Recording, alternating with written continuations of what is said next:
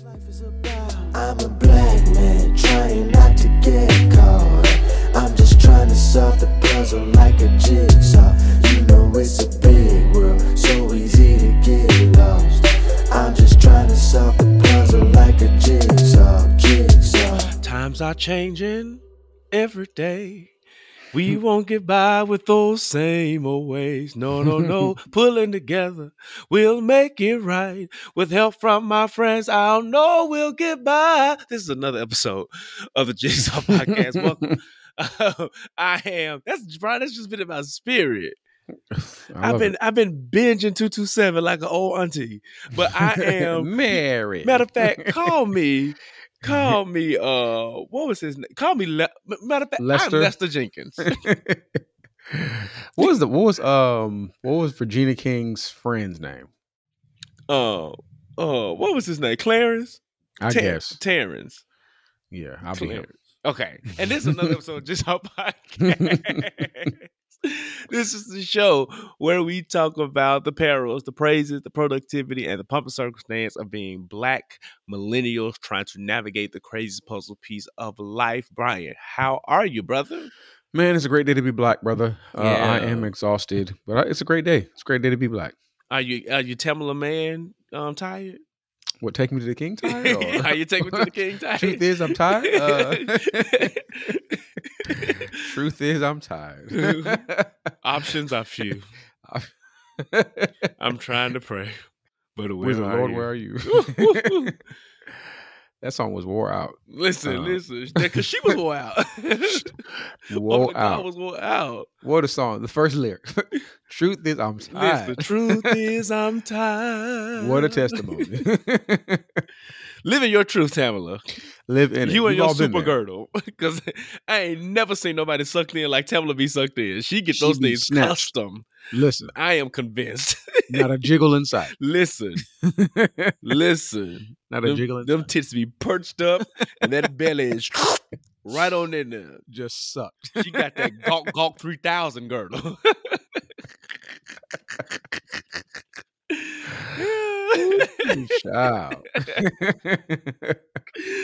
Oh man, so last week we had the pleasure of doing a tribute episode to Dana. We did. We did. Aaliyah. Great feedback. Did you get any feedback on the episode? I did. People uh, that I spoke to, they, they enjoyed it. Uh, okay. Took them back. And it kind of set them up for the, you know, Aaliyah Day, which was Friday. We we did our job. We did our job. Um, I will say this, you know, my wife almost got blocked. Mm. Um, for the, for the slander of it all. I saw her look come in. The same woman was... who's in love with Bobby Brown, who's not a vocalist. Who's not a vocalist. I wasn't going to get inside y'all marriage dispute, but that's the first thing I thought about. Yeah, the slander of it all. Uh, you know, and the thing is, we, and we, we said on the podcast that Aaliyah is not a vocalist. We said that on the podcast. We, we under, admit it. We understand that. But, but she's our my, princess. She is. And I was not allowed about to take slander mm-hmm. on that day. That was the day of just, we are celebrating right. Aaliyah. We're celebrating the music being dropped. We're celebrating taking us back to a place where things were simpler, right? And then you want to just talk about, you know, just trying to burst people's bubbles. Listen. You know. Take me to a place I like to go somewhere. That's, That's a good one. Song. That's um, good. But yeah, we don't we don't do this to Mary because Mary ain't nobody's vocalist either. Not a singer. Mary J. Blige is not a singer. But you cannot deny the gift that is Mary J. Yeah, if that boom boom boom boom boom boom boom boom boom boom boom boom boom, everybody's dancing. Like we, you know, it's it's. You almost lost in the middle of that because I was trying to find it. I was trying to find it too. I, I was going for it, but I was thinking, did I did I do the right beat? Uh, real love. That's real love beat. That's real love. Uh huh. But when that thing drops, everybody's like, oh, and it takes you to a place. It takes you to a place. Listen. Um, Take so, me to a place I like to go someday. Look at, ain't that a stale? It is a stale. Ameri- really American boy. To come get, get, get with you. She has a really interesting episode of um, Song Association on the Terrell Show. Really? Yeah. I don't know that she should be doing live impromptu freestyle. She can't sing? No, no, no, no. Well, I, I, this isn't a stale slander. Mm-hmm. I don't know that she should. I just don't know that she should be singing unprepared. Mm. I will say it that way. And you can interpret that how you will. Listening mm-hmm. audience, those are all across the world. Hey, Germany, we see you. Y'all be listening. Um, but yeah, I don't I don't know what that means. Anyway, here's something that you all should get excited about. Bryan, mm-hmm. should we just tell them or no? We should. We should just do it. Let's just, let's throw it out there. No, I don't think we should throw it out there. Not any full detail. Look out. October. Something okay. big is coming. Yes. You may get to hang out with your favorite cousins. We you know might do something. We, we might, might do something big, a live living room type thing. Right. So I we want you there. Room. We do. We want all the people there. We want you there. It's going to be safe. It's going to be mm-hmm. COVID friendly. Mm-hmm. Um, there's going to be you know like you know we always you know we always tell y'all to grab your snack, grab your drink, and mm-hmm. head on down to the living room. You can head on down to the living room, mm-hmm. and the snack and drink will already be provided right there, basically free. Mm-hmm. So be on the lookout. We'll probably make a big announcement next week mm-hmm. because it'll be a new month and we will need to tell you the things.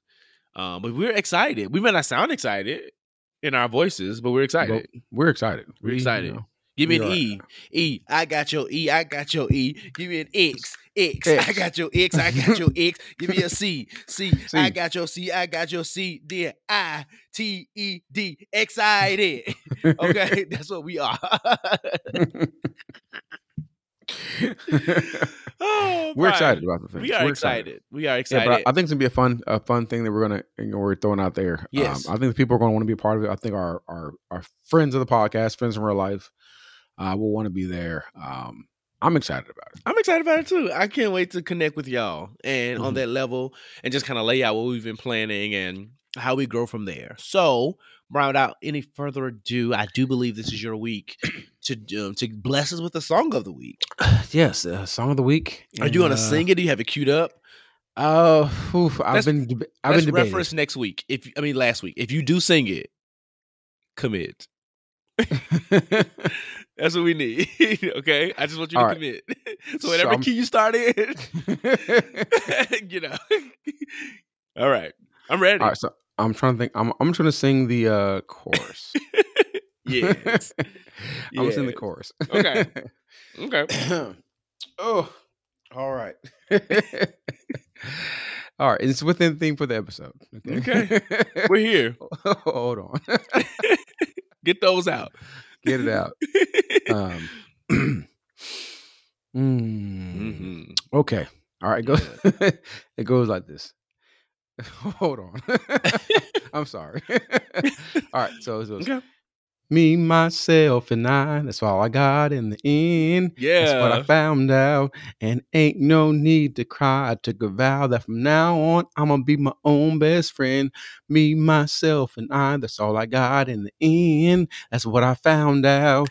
That ain't no need to cry. I took a vow that from now on, I'm going to be my own best friend.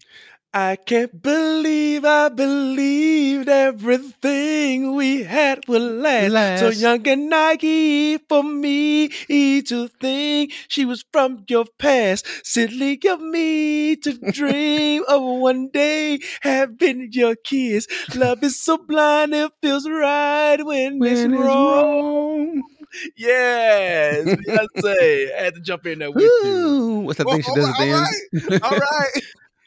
I, I, I want to do it so bad, but I'm not going to do it though. Gonna do that. That ooh, ooh, ooh. Oh yeah, uh, I love that. yeah. All my ladies, we can help me out. yeah, that's a good one. Good, that's a good one, Bryan. That's a that good whole, one, Bryan. The run that she does, I love that. Mm-hmm. I love that part. Mm-hmm. Thank God for the for the. She sings on that song. She does sing. Thank God for the Queen, Queen Bee, Beyonce, Giselle Knowles-Carter, Carter. Carter. Y'all know what song that is. Me, myself, and I. Me, myself, and I. All right. So, with that being said, understood and accepted, you ready to jump to the show for real, for real? I am so ready. Let's do it. Let's get it. Let's head on to the Blessed Report. We talk about some Black excellence. All right. In the midst of confusion, yeah. In the midst of persecution, the Lord is here. Blessed me right now. All right. Black excellence, Blessed Report. That's what we do here, right? In the Blessed Report, we talk about how great Black people are because mm-hmm. Black people are just great. We do great things all the time, right? We are yes. always making history, always doing things to change the world. If it had not been for us, I don't yeah. know what this world would be. I tell you a lot of time, Jesus did. God didn't have no white dirt. I ain't seen no white dirt. I ain't nowhere. seen no white dirt. Even the sand got a tan. Glory to God. Mm. The Bible says, you know, what is what is you know salt without its flavor, right? We are Laris. We are Laris. Without us, the world is just dry. Just Not dry, dry. but it was just just no flavor. Dry. We don't want no food with just kosher salt. There's a little sprinkle that you put on it. Mm-mm, nope. Eh, we're going to season the chicken. A sprinkle of salt. No, ma'am. Mm. On your put... unclean chicken, because you don't wash it either. Right. We put garlic powder, seasoning salt. Onion powder. Onion powder. Uh, we don't even that... know what we use a cumin for, but we throw it in there. All the stuff. Our chicken is, is multicolored. It's multicolored. That um, Cajun seasoning. Oh yes, you know, gotta use that. Greek seasoning ain't Greek.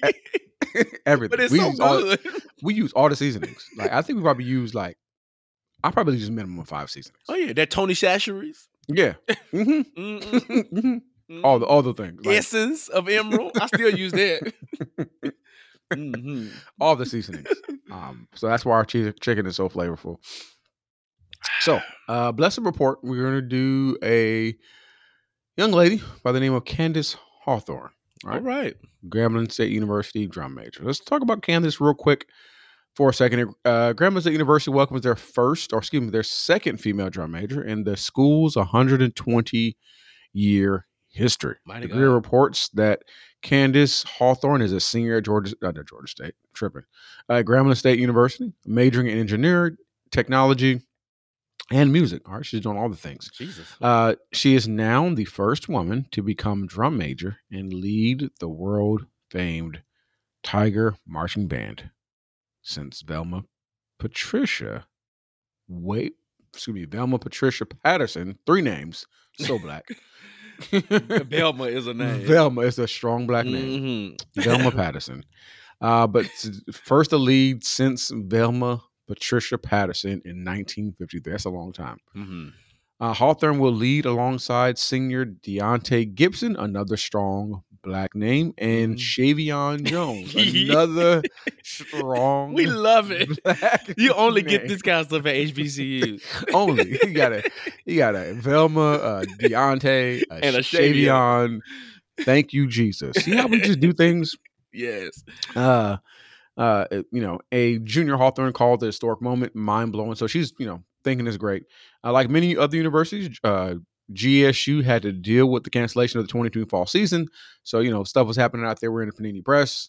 All the things were happening. So they canceled a lot of things, which means the band wasn't really getting a chance to do all the things that they want to do.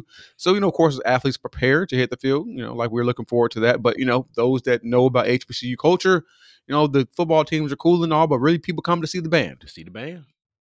Right. That's the that's the best part. You know, uh, Beyonce understood that when she did, you know, her Coachella performance mm-hmm. and, and the white people were like, oh, what is this? What is this? Here what is this? And now Taylor Swift had a band. Oh, girl. Uh, so so the bands weren't weren't banned in last year. They weren't playing last year. Uh, so uh, Candace said a lot. This is that last year was very difficult not being able to have a season. So it feels good to be back. We have a new set of drum majors this season. Oh, excuse me, that wasn't um, Candace that said that. Uh, this is actually the director of the band. Said last year was very difficult, uh, very different, no, not having a season. Uh, so it feels good to be back. We have a new set of drum majors this season, this season, who are very eager to show what they are made of. So that was actually Nicole Roebuck. That sounds like maybe black person the way it's spelled. Uh, N I K O L E, Nicole. Yeah, uh-huh. Coley Cole. Uh-huh. Coley Cole. I'm going to call her Coley Cole. Nikki. Nikki, if you're nasty. Um, uh, Hawthorne is set to set the field on September fifth when G S U travels to Canton, Ohio to face off against T S U. That's Tennessee State. Uh, in the Black College Football Hall of Fame game. So we're looking forward to that. It's going to be awesome. Uh, we do understand that black culture, bands are a part of black culture, uh-huh. uh, H B C U culture. Um, Josh, are you looking forward to, you know, homecoming and the things? So, so you see, you know, Morehouse Marching Band and all the stuff. Yeah, I found out they charging ten dollars for tailgate this year. Mm. And I, I I don't know how I feel. I mean, I'm going to pay the ten dollars, but I also am trying to figure out what Delta Sigma Theta and Lambda Phi Beta and the Kappa Alpha Psi and the Alpha Phi Alpha variants are doing. because mm. that's going that's going to determine what's happening. Um, well, no, I'll probably very likely be masked. And this is going to be weird because at homecoming, I, I usually run up to people, give them hugs, just the whole black Maki Dada thing at homecoming. And, you know, I don't know if I'm, mm-hmm. be able, I'm never want to be all up on people like that. Mm-hmm. And, and you've been out there before. It's butt to butt. Like, it is oh, packed. Yes, it is. It's packed. Like, so, at one point, it was overwhelming to me. Now I think I'd be fine with it. Yeah. Um, a little more social, but, uh, yeah. Yeah. But no, I'm a, I'm already like, overall excited. And if I do go, this might be the year I'm a, I'm an old man and actually go to the game. Because it's it, that'll be a much more controlled, you know what I'm saying? Mm-hmm. I don't know. I haven't made any decisions. So let me not lie and say that either. I don't know, but I'm excited. So shout yeah. out to Candace. Candace Hawthorne. Shout out to Candace Hawthorne. I'm going to shout out to all these other people too. Shout out to Candace Hawthorne. Let's shout out um, Deontay Gibson. Let's shout out Shavion. All y'all deserve just the, the flowers because y'all are great black folks going to a great black school, doing great black things, uh, keeping great black culture alive. So that is our Bless Up Report. Bless up to Candace Hawthorne, Grambling State University drum major. Bless up to you. And Josh just kissed his fingers and, and raised it up to the sky. Like as if he dropped some food on the ground and lifted it up to the Lord. That's the bless up signal. Bless up. Bless up. Do we have anything in the billboard? We got some stuff. Um, so let's go straight from a piece of black excellence to uh, black um, ingenuity. The Hood Nigga okay. Olympics have been taking place all over the, the United States. And Olympics. If you are unaware about what the Hood Nigga Olympics are, that means that a bunch of black people have been stealing and or buying milk crates from the local Walmart, from the Target, down to the Kroger, wherever they mm-hmm. can find them. And they've been setting them up in these like tiered places. I think the tallest one is like seven crates high. Mm-hmm. And they've been attempting to, you know, go from the bottom to the top and just do all the things. Now, several people have not been successful, Bryan. There have been oh. so many videos of people falling oh, yeah. breaking limbs and breaking stuff. And then I just saw a recent video of a, a picture rather of a gentleman's back from when he hit the thing, and it's all bruised. It looks very, you know, roots-ish. Like, um, it looks terrible. And th- now there have been a few gold medals given out. The gentleman who rolled the blunt and licked it and lit it as he was climbing and walked down. Like, he no. did all of that while walking up and going down. Effortless. He needs his flowers. He needs his flowers. Then another, then a black woman came and did a black woman do. She put on some heels. And she said, I'm going to do this I saw heel. That one. And she walked across that thing successfully. Um, mm-hmm. So it's just been it's just been a thing all over the place. And I did see the video too where there was a little kid who walked up to the middle crate where the guy made to the top and kicked that middle crate. And that man came tumbling down harder than Scarlett took a tumble. It was oh, it was hilarious. Um, that little boy said, "You want to be dumb? I'm gonna show you what stupidity deserves." And he kicked that middle crate, and that man fell down. But like people, like I don't even know where y'all getting these crates from. I don't even know. Right. I didn't even know grocery stores even like had crates readily accessible for people to have. Like, where are these crates even coming from? Like, how are you right. setting them up? The last time I seen crates like that, I remember. I want to say my fifth or sixth grade teacher, we had crates in our classroom, like under our desk to like put mm-hmm. our, that was, she was being creative. But like, I'm sure, I don't even know where she got them from. Mm-hmm. But today, y'all just popped up with these black crates. Right. Like where, where did crates come from? Like, I ain't seen a crate in like years until now. Yeah. Just milk crates. It's just out here. And we decided to climb them. Just, we just, we decided to do that. Um, but anyway, speaking of things that should not be happening, OnlyFans saying no more booty. They don't want no more of the, of the pornography on their things. The U K-based company OnlyFans was originally created to provide a platform to sell exclusive content for purchase. From my understanding, Bryan, OnlyFans mm-hmm. was supposed to be like a competitor to um, Patreon. You can get mm-hmm. on there and have exclusive content for your fans and your people. But, you know, OnlyFans increased in popularity during the pa- pandemic for folks, and you know, they said, you know what? It really doesn't matter what this was created for. What we're going to do is use this platform, you know, to show a little nipplage and to show a little areola and even mm-hmm. further things down below. Um, mm-hmm. But the company announced that it was going to um, secure funding and it was going to move away from its adult content. So they said it was going to be blocking anything that was sexually explicit. Now, I know all of the I G girls went mm-hmm. sad. I'm because sure. that's how they've been making their money. I mean, there are people who've been making literally tens of thousands of dollars per month from OnlyFans. Mm-hmm. Uh, and some of these folks is only showing like bikini pictures. They're not even Yeah. Stuff we, we can see on Instagram. Right. We know some people who, who who signed up for the OnlyFans who are sadly disappointed. And that's that's that's Jay's fault, wasting their money. Right. I'm not signed up for the OnlyFans. But here's the thing. As of today, mm. OnlyFans said, nah, fam, we good. Y'all y'all if you want to show a hole or two, you can still you can still you can still do that. So I'm sure all the people who are making their money their way are um you know, are excited for them to be able to still be lucrative and to do the things they need to do in that way. Um, another thing that is not changing as of yet is D C three, um, Destiny's Child. Um, everybody got hyped because we knew um, last week we saw the changes that were made to the social media accounts, updated pictures, um, updated, you know, bio tags and all that kind of stuff. But Matthew knows, Daddy knows, got on the Instagram um, or the Twitter or the T M Z or wherever he got on. on Sister Tyson internet, and he said um, that this rumor ain't true and that the girl group would not be getting back together anytime soon. Um, he said that the updates were made by the record label and not the girls themselves. Now, here is where that still doesn't resonate so well with me. Um, even though the record label changed, why did the record label change it?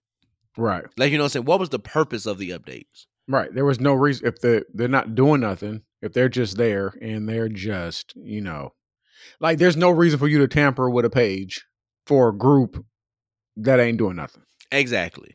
And that's why, as much as Matthew was um, trying to dispel rumors or whatever, it did not necessarily make sense because, again, if they ain't doing nothing, if all we got is their old albums, then why are we updating anything?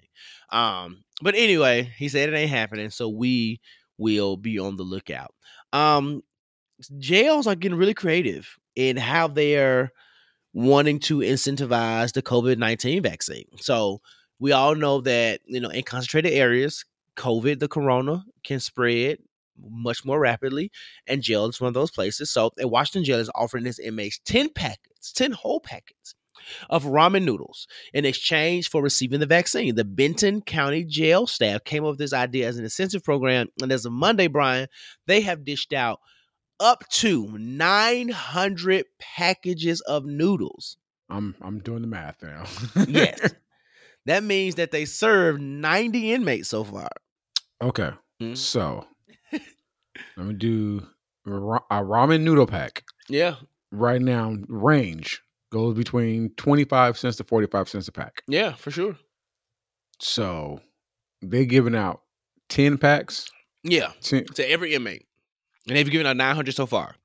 So that's ninety inmates served. That's two hundred twenty-five dollars. That's it. It was at one, wait, zero point two five times nine hundred. For sure. It's two hundred twenty-five dollars. Yes. I gave away two hundred twenty-five dollars worth of ramen. Worth of ramen noodles. That's a lot of ramen noodles.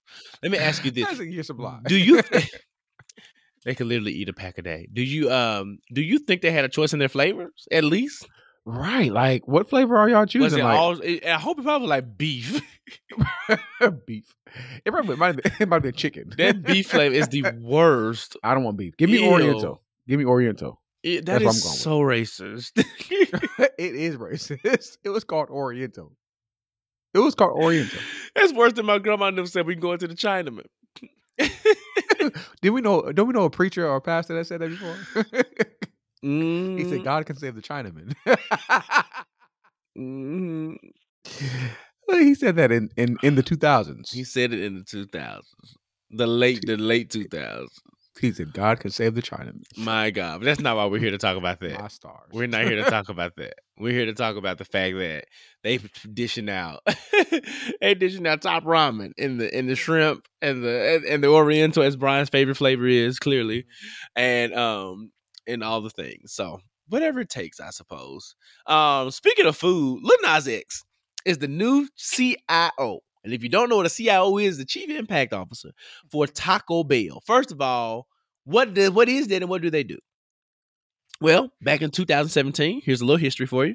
Lil Nas X, um, he worked in an Atlanta area Taco Bell as a as a team member. He was a Taco Bell associate. He was over there fixing um, Nacho Bell Grandes and Mexican pizzas. Let me tell you something. Back in the day, My mm-hmm. order was a nacho bel grande, no sour cream, extra meat and cheese like beans. Okay, I used to you, love, had, you, I, you had a you I had a list. I love that thing. I love that nacho bel grande. Oh my God, it was so good. Then you sometimes I was feeling fancy. I have a Mexican pizza with a hard taco on the side. Mm-hmm. And the Baja oh, Blast, because we go hard taco. Yeah, hard. I don't like soft tacos. The, the really, consist- consistency. The consistency. Oh, I like a soft taco. I don't like no soft taco. That's why you serve restaurants. Either you got to have hard, they got to have rice bowls or something. Because if it's just tacos, I'm gonna be hungry.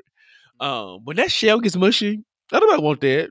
Oh, okay. I don't want that, Bryan. It's like somebody already chewed it. It's like, now you eat it. I don't want that. But anyway. Mexican pizza and a Baja Blast. Because if you're going to go to Taco Bell and have to be forced to drink Pepsi products, you might as well get the Baja Blast, the thing that's only sold at the Taco Bell. Um, anyway, don't eat Taco Bell today because why would I still do that as a fully functioning adult? But anyway, Lil Nas X is the chief impact officer. He started there in two thousand seventeen. And as a cultural icon with an insider's perspective, this is what the company said. On the Taco Bell um, team experience, Lil Nas X was appointed this position. Uh, it was an honorary role that would allow him to collaborate on the brand experience from the inside out.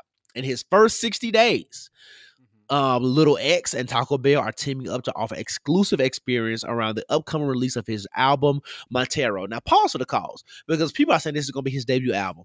It's the same thing we went through with Meg Thee Stallion and all them other people. Mm-hmm. I'm sick of these E Ps and stuff not counting. Because if y'all can drop four albums and then still do a debut album and still be granted Best New Artist and stuff, something ain't right in the water. Can we go mm-hmm. back to the days where your first album was just your first album? Right. And if it's a mixtape, it'd just be on SoundCloud. Right. And not the other things. Right. Because, like, kind of like her did the same thing. Her had like four different mixtapes I thought were albums, and she's like, oh, my debut album's coming out. Like, what? Like, like the focus, that whole mixtape wasn't like an album. Like, Chance the Rapper did the us- same thing. All that stuff that came out, The Big Day was his debut album. Like, but anyway. Go back to mixtapes, brother. Go back to mixtapes. Um, but that's it's going to be for his album um, and launch it the latest. They, they're redoing some things on their menu. So shout out to Lil Nas X doing the thing. Uh, I also want to do a sidebar. This is wasn't officially on the docket. We're going to talk about the ways in which we were not so mad at Lil Nas X putting blood in those shoes as much as we were with Lil Nas X being the person who did it. Because Tony Hawk is now selling skateboards that are painted in his blood. And he's getting praised for it. Now, I'm not saying we should have bought blood shoes and things like that. But what I am saying as a society and as a culture, that the outrage was more so with Lil Nas X and our heteronormative thinking and our homophobia more so than it was the whole blood thing. Because he's selling like up to a thousand skateboards that'll be painted with his blood. Ain't no outrage around that. And it's weird. I mean, but where's the outrage? Where's the people? Where's the protest? Where's the, you know what I'm saying? Where are the things? What are the things? Now, Tony Hawk's thing is an official partnership. Like, he ain't biting off Nike and nothing like that. But the fact remains the same that, you know, it is it is human blood within a product. And, you know, that same outrage is not there. Um, speaking about outrage, we know Insecure is giving up on us. They're ending very soon. It was released at the um, last episode. Last season will start in October. However, Issa gave us a new reality show, and it's called The Sweet Life of L A. Bryan, have you watched it yet? I have not. Okay. I'm look. I'm looking forward to watching it. Are you going to watch it? Are, are we going back into this cycle of saying things that you're going to watch and then you don't watch? No, I'm going to watch it. I'm okay. Watch it. You're going to watch it soon? Yeah, I'll be watching it this week. Okay. So it's only three episodes out right now.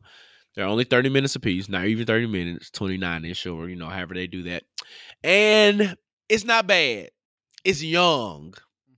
So it's a bunch of, it's seven friends, young adults growing up, exploring how they're navigating life in L A, your your your home base. And um, it's really young. They say period a lot. Um, period. They cry over a lot of things. They all into, they be burning sage and rubbing crystals together. I mean, all the things, all the things. They got good, good vibe only signs and posters everywhere. Help us, Lord. That's just, it's, it's really young. But Issa was smart. I'm going to tell you why she was smart. Because I believe her major demographic is us, like millennials who are her age, because she makes content for us. This show isn't really, isn't really us. So what she did, which I think is smart, is she dropped three episodes at once. And it allowed us to get bought into the stories. Because had she only dropped one episode and I was only watching the premiere, there is a ninety-nine point nine percent chance I would not have finished watching. I wouldn't I wouldn't have went back. But as I was able to let them just play back to back to back, mm-hmm. right? By the time episode three, it was it, it had gotten messy, good and messy too. I said, I got to know what these children are up to. I feel like the uncle. So mm. this is this is the homework. You're gonna okay. watch it this weekend. Next mm-hmm. week we're gonna talk about it. Yeah, we're gonna dedicate some time to talk about the Sweet Life of L A. We will. Must must do it. The Sweet Life of L A. All right. So, lastly but not least, before we head into the living room, I just want to prepare you for this. I have something I need to get off my chest. You ready? Okay. I'm they ready. Don't last long. We get to the point. We know you love it because it's every fan's favorite joy. It's Josh Rogers, athletic abbreviation. This week on Josh Rogers Athletic Abbreviations, we want to talk about a couple of people. J R. Smith, famed N B A player. Wasn't he? Didn't he play um, with LeBron James and the and the, the Cleveland Cavaliers? Yes, he yes. is a two-time N B A champion. He's a two-time N B A. And was he the one with the like the dumbfounded look when he missed a shot or yeah. took the shot yeah. or something like he, that? Yeah, he uh, got a rebound and should have shot the layup, and he ended up drilling to the half court to run the clock out. And yeah, lost the game for him, right? Yeah, or something. Okay, yeah. Cool. I see. I know. I remember that. That was history. Um. So anyway, the brother's going to North Carolina A and T. Shouts out to that. And I guess he's not going to play basketball. No, no, no, no, no. But the N C double A did clear him to play golf. So he's officially a part of the um, N NCAT's um, golf team. I don't really know what that looks like in real time in terms of him actually being on the team. I mean, golf is an individual sport, but I don't know what that looks like in means of like travel and, you know, tournaments and doing it. Like, is he still going to do all the things that the student athletes do? Is he right. going to be held to the same standard of like academic performance? Right. What's the G P A you know, gonna be like? What's the G P A I don't know. Gonna be like? Because I, I don't know about J- he doesn't strike J R. me as the, you know, as the, as the most colorful crayon in the box. Mm-mm. He probably going to get whatever the, the minimum G P A is. Oh yeah, if it's a two nine, he's getting a two eight nine nine, and he's gonna be in the, in the dean's office. Listen, struggling. Um, last but not least, on Josh Rice's athletic review, Sha'Carri Richardson. Oh, let's talk about it. Um, so you know our Olympian. You know we all know the things why she didn't go to Tokyo, right? Boom, boom, boom, boom. So they set it up to whatever the, the track running, I think it's the Diamond League or whatever the track league is, is called. Um, they hosted this race, exhibition mm-hmm. race. And mm-hmm. all the girls came. All the Olympians girls all came. All of them came. Allison Felix and all the girls. And, you know, we was like, all right, Sha'Carri, this is your chance. Show us what you've been working on. You've been training. Mm-hmm. And, you know, out of, it was nine women, right? Right? I'm just trying to think through. It was, it was nine, nine women. It was nine, nine women. women. Okay. And, you know, as the race ended, I didn't see her in first or second or third or fourth, fifth, sixth, seventh, or eighth. You know, she, she was last.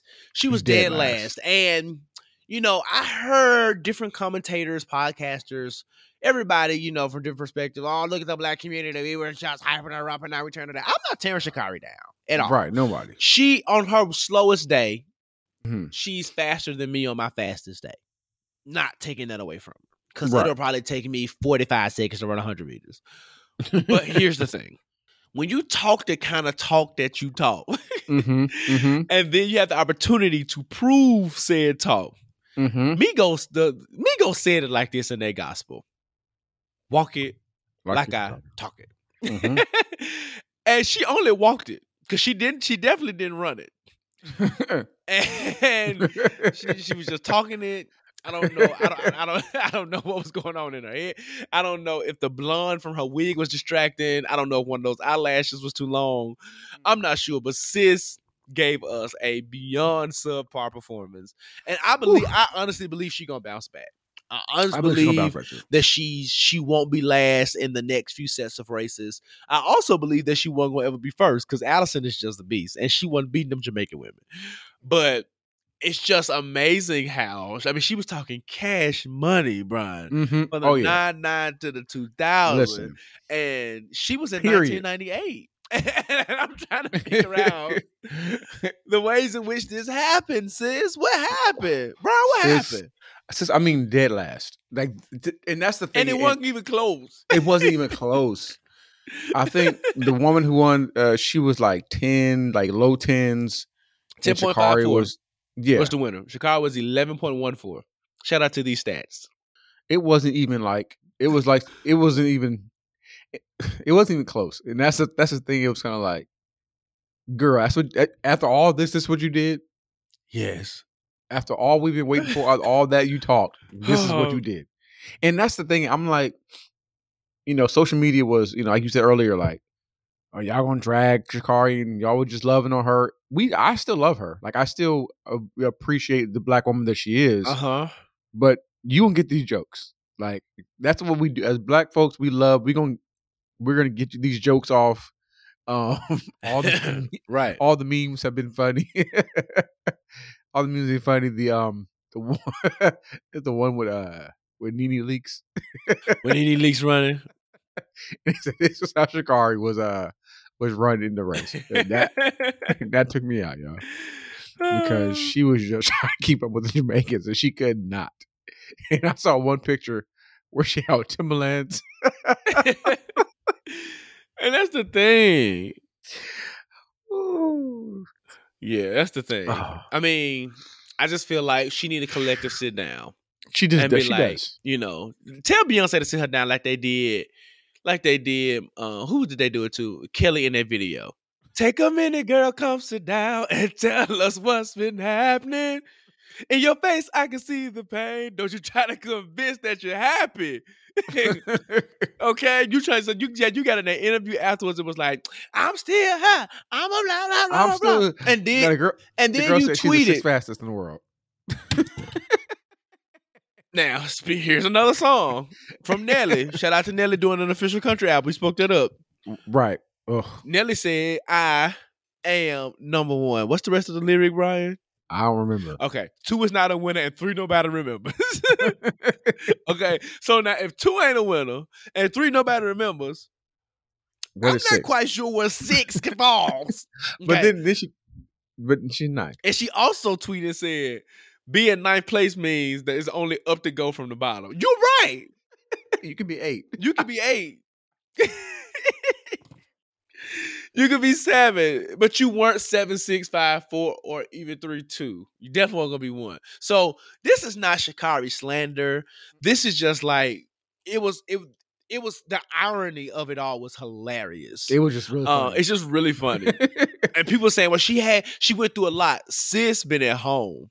Right. Sis ain't been training because right. it, it, and it showed. Because she she did so much better than that in the like the trial games. Oh yeah. So like you can tell she was at her best, and I don't think it was because of all that she was going through, because she was going through all of that uh, before Tokyo and was still murdering mm-hmm. uh, the game. So shout out to J R. Smith. Shout out to Sha'Carri. Um, we love you. We appreciate you. Um, what about Sha'Carri but, and uh, Allison? So. Allison was asked a question mm-hmm. about Sha'Carri, and she gave a very um, professional response, mm-hmm. saying that you know she had been through a lot, and that she really she brought a lot of attention to the sport, and that she thinks she'll be around for a long time. Boom! Mm-hmm. She was asked a question. She didn't bring up Sha'Carri. I think mm-hmm. she was on Jimmy Fallon or one of the shows, mm-hmm. one, one of, of the one of the late night shows, one mm-hmm. of them white men at night, and um. She and that's the response she gave. Sha'Carri gets on the, the interwebs and starts sub-posting and sub-tweeting about Allison, saying that, you know, things about um what was she saying, Bryan? Things that um um talk encouragement from afar ain't real encouragement and stuff like that. Yeah. You know, something along those lines. It's just like mm-hmm. where's your P R? Who are your people? I- Right. Who are your people? Who are your people? Because at this point, we don't need you to spiral. You know what I'm saying? Like, people are putting the Jamaicans and American race, racers, runners against each other. And that's been right. happening since the beginning of time. I think it mm-hmm. always flip-flops. Sometimes Jamaica kills it. Sometimes an American kills it. And mm-hmm. just this is one of the time where Jamaica's on top. Like, they produce fast runners. Like, mm-hmm. it's just their sport. Kind of like how America dominates N B A. Like... Mm-hmm. Jamaica dominates track and field. That's just, just their thing.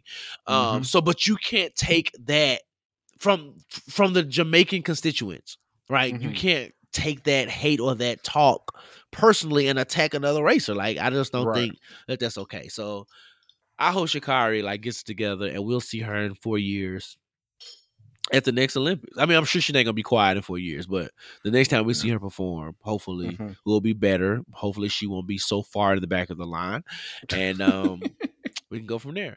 All right, Bryan, you ready to move on? I'm ready. All right. So now that's been said, understood, and accepted. Let's go to the living room. So grab your drink, grab your snack, grab your candy, grab whatever you did. So if you like me, you've been eating salads all day. So grab your salad, grab your lettuce, and mm-hmm. let's go on down to the living room and let's do this. Let's do it.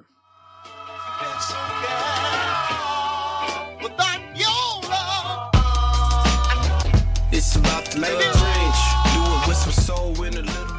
All right, we are here at the living room, and we love to talk about self-care. And there's a conversation I think we wanted to have. Um, it's actually been on my heart, been on my on my chest, uh, and I think it's something that we all probably need to deal with in some capacity. But I kind of wanted to pull something up real quickly mm-hmm. that I saw one of our good brothers, Christopher Moore, posted today, which was kind of actually in theme. Um. And he said, it was great, he said, it's not selfish to self-care. It's selfish to not self-care. Uh-huh. So, I thought that was great. So, and it kind of made me think about some things in terms of as far as what we do in understanding the importance of really taking care of us. Uh-huh. Right? And that's in context of, you know, our individual individuality and relationships. So, I kind of wanted to start there. Um, that oftentimes we are in relationships. I feel like we're in relationships. That's something that kind of been on my heart. We're in relationships with people, friends, associates, colleagues, and even in romantic relationships where I feel like um, we, in some situa- some situations, lose our individuality mm. in those relationships. And in, in losing our individuality, uh, then at that point, we kind of lose our ability to really go into deep self-care because we lose ourselves in in others. That makes any sense to you? Mm, no, no, no, no. It does. I think sometimes we get so caught up in being what the relationship requires. Mm-hmm. Uh, I want to be the best friend, or I want to be the yeah. best coworker, right? That mm-hmm. sometimes we lose a sense of who we are, and it's not fair. It's not fair to us. Right. And so that was where we wanted to start out. And and I guess I will go there. Like, Josh, in any situation, any relationship you have right now, do you have you ever felt like to where you kind of lost yourself in the relationship, and sometimes trying to do what's the greater good for everyone or for your friends or for your relationship, and in, in the, some of those cases, neglect what's the greater good for you? Um, I can't think of any exact moments, but I'm mm-hmm. almost sure that I have, because mm-hmm. um, in a past version of me, I've been a people pleaser. Mm-hmm. Not so much that I was so concerned about everybody liking me, but I just wanted to make uh-huh. sure that I wasn't a point of contention and issue mm-hmm. for anybody mm-hmm. and anything, right? So sometimes that meant not, it, it, it, y'all may not believe it, sometimes that meant like, you know, filtering my words, and um, that meant like, you know, not doing certain things or not going certain places because I didn't want to be perceived in a certain way by people who were close to me. And sometimes, mm-hmm. especially growing up in a church context, right? Like mm-hmm. you think about like your Christian friends and your parents and all this mm-hmm. other kind of stuff. Like, if you do this, you know, and yeah, so, so I guess that is an example, right? Um, mm-hmm. So like losing myself, like I've always loved music beyond gospel, but I mm-hmm. grew up in a tradition where anything that wasn't gospel was demonic. I don't care mm-hmm. how inspirational clean it was, if it wasn't gospel, right. right? But so that's me sneaking listening to Anthony Hamilton. Like, imagine mm-hmm. that, right? Sneaking listening to Anthony Hamilton. Listening to, had to sneak listen to Charlene. Um, or listening to it and then be questioned about the level of my my relationship with Christ. Um, mm-hmm. so like all of that kind of stuff, you know, that's just one example, but for sure sometimes it was hard navigating wanting to do all the things that I felt like I could do or could be because I'm just Josh versus mm-hmm. what people's expectations of me were. Mm. Mm-hmm. Yeah. And I, I, I can agree with that. I think sometimes I think, you know, as men, we're, we're kind of taught to uh, maybe in our upbringing, maybe my upbringing, I feel like I was taught to sacrifice. Yeah. Right. The sacrifice of, um, you know, making sure that everyone was straight, making sure everyone is fine, making sure everyone, even before you eat, you know, you make sure everybody else has eaten or has, you know, what they need. Um, And then sometimes you feel like, you know, you've put yourself on the back burner to kind of, you know, make sure everybody else's feelings are good. And, yeah.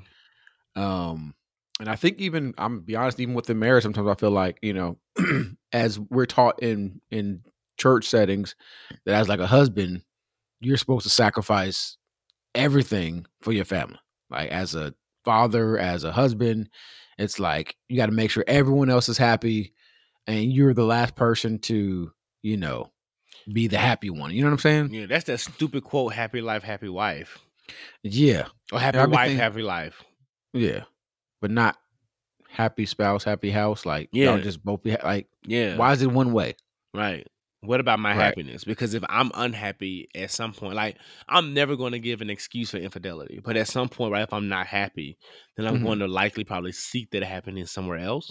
Mm-hmm. If I've spent all of my time just trying to fulfill what, what makes you happy. Because I'm going to stop mm-hmm. caring. Right. As long as I make you happy, I'm going to go do my own thing. And I don't think that, to your point, right? First of all, let's can we pause for the cause and say marriage counseling, especially in a, in most church contexts, does mm-hmm. not do a good job of preparing you for marriage. It doesn't start there it's, at, at all. And it's so ironic because marriage is supposed to be this religious and Christian institution that God ordained, mm-hmm. which I believe that it is. But mm-hmm. it's also it's ironic because the church, I think, does the worst job mm-hmm. preparing couples for mm-hmm. marriages.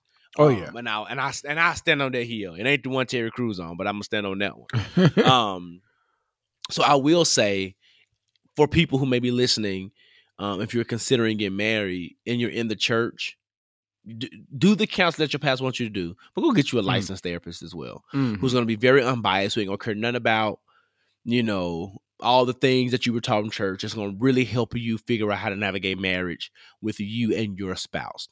Mm-hmm. I make that point to say, me and specifically, you can't get lost in the ple- being just a provider, that you're emotionally absent, one, to your spouse, but also to yourself. Mm-hmm. You owe yourself the ability to be happy, to emote, which means that you can also be sad, you can be angry, you can be tired, and it is not selfish for you to feel any of those things. And as long as as long as you express them in a very healthy way and you're conscious of your of your actions and the response from other people, then I think it is totally okay for mm-hmm. you to, you know, be vulnerable in spaces that require your vulnerability. Mm-hmm. And hopefully your partner, whomever he or she is, respects your vulnerability and does not manipulate that to continue to get things out of you just mm-hmm. so they can be happy when it is clear that you're denying what you need for yourself and your joy and your peace. Mm-hmm.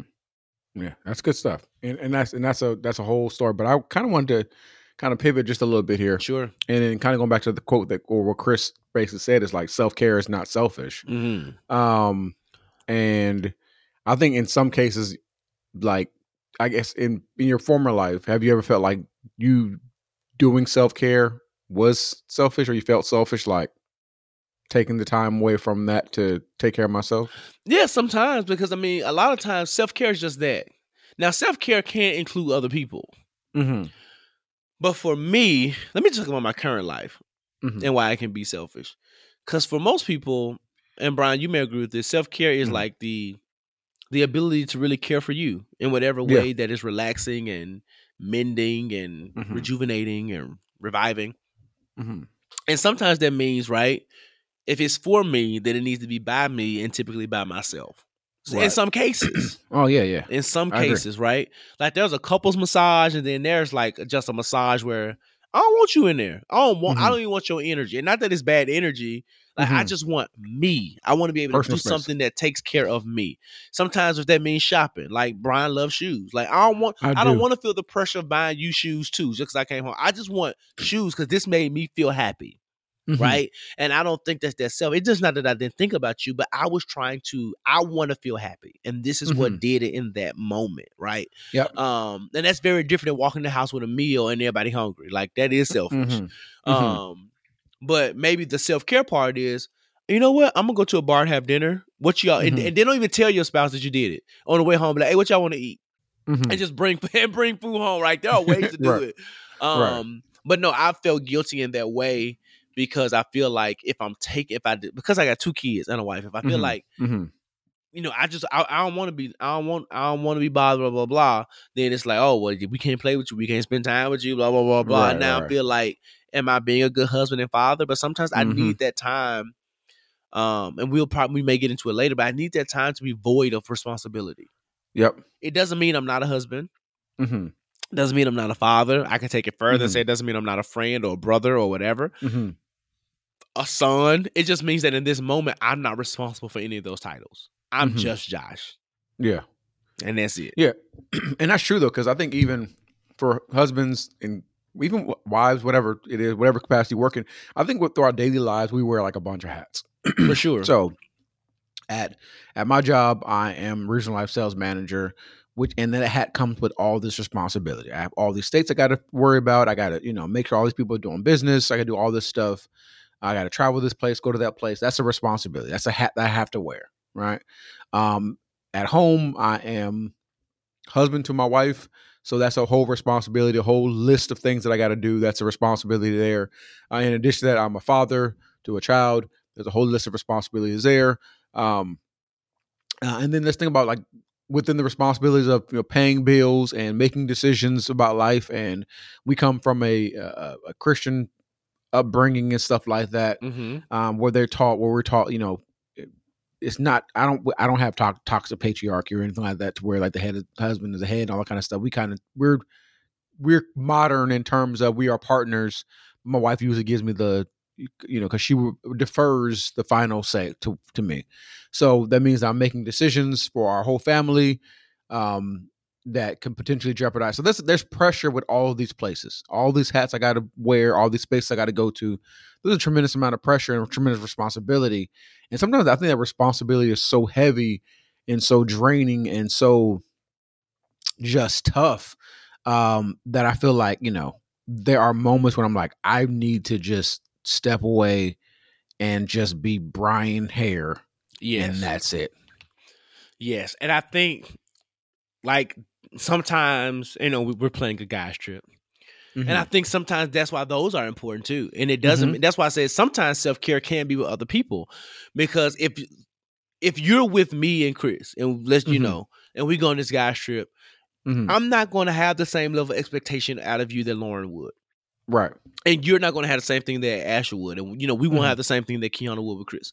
Right. Right. So, and I, th- but in the, and that's what we say, I'm void of responsibility. It doesn't mean I'm not a husband. I'm very mm-hmm. much still a husband. Right. Yeah, yeah, yeah. I'm going to call my wife. I'm going to check in, talk to my kids and all the other kind of stuff. But right. in these moments, I ain't got to worry about finding, you know, it's, it's just so many. We all right. know what it's like when we're around our wives. And it's not a mm-hmm. bad thing. Right? Right. But it's just like in those moments, I don't have to be what all that means. I don't have to right. help you discipline Josh and Jaden. Uh, mm-hmm. I don't have to, you know, make sure I'm ordering this or think through that or or or, or whatever comes with that space. Like mm-hmm. even in a hotel room, I can sleep with the air on sixty-eight because I like to be cold and Asher hate being cold. You know what I'm saying? Right. Like I don't have to be Small responsible things. For anything. I ain't got. Right. I ain't even got to think about it. Right. Mm-hmm. And some that's what I'm saying. Sometimes self-care means it's not always by yourself because, you know, again, if I'm with my wife and I do some relaxing things like a massage mm-hmm. or getting my nails done, then it's almost like a date. It's, it becomes romantic and things right, like that. Right, right, right. And, I, and I've never went and got manicure. Well, I, well, I'm talking about I have got manicure pictures of my guys before. We did it for Chris Wade. We all sat up there lined we, up we together. Um, and we drank mimosas. You know, we, we, drank, mimosas? We, drank, we drank mimosas and everything. That was a great time. They did. They, they treated us right early in the morning, too. Um, early. But I, I say that to say that experience with y'all was much different than when I went with Asher, right? Mm-hmm. It's just, it wasn't a date. We were just laughing and talking and getting ready for the wedding time. And blah, blah, blah. Yeah. So again, I am absolving myself of my day-to-day responsibilities. I ain't got to mm-hmm. work. I ain't got to, I ain't got to lead a ministry. I ain't got to do nothing. I ain't got to do nothing, nothing but just be and exist mm-hmm. uh, in the way that God made me. And just, I think me and you said this before, my only responsibility with my friends for the most part is to be a great human being. Right. And right. Uh, and of course, we have expectations of friendship. So don't get me wrong. Yeah. It's not like relationships yeah. don't have definition and expectations either. But mm-hmm. I do think sometimes you need that space, even if it's going somewhere by yourself. Like I'm an introvert at heart, but I found mm-hmm. myself in networking events in places where I don't know anybody. That's mm-hmm. been calming because don't nobody know me here. And it's not mm-hmm. that I'm a wild out, but like there's no expectation. I think that's the biggest thing. There's no expectation yeah. of me.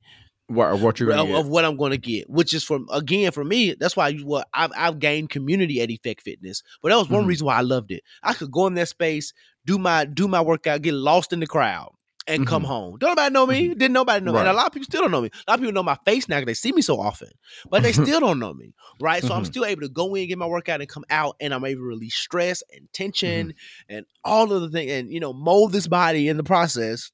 Mm-hmm. So I'm feeling good about myself. Uh, I'm liking the way I look, you know, I'm releasing energy, all of the mm-hmm. things, um, remaining healthy. So I, f- you know, feel better, all the things. And it, that stuff helps. Mm-hmm. And when, and I don't want to just put this on marriages, but when people don't understand the things that helps you recharge, mm-hmm. then I think that's where it goes, where they think you can be being selfish. And it's not that. I am just prioritizing this because mm-hmm. this is what it takes for me to be what you love about me. This mm-hmm. is what it takes for you to get that. Yeah. And if you mm-hmm. want that, you need to let me have this. Yeah.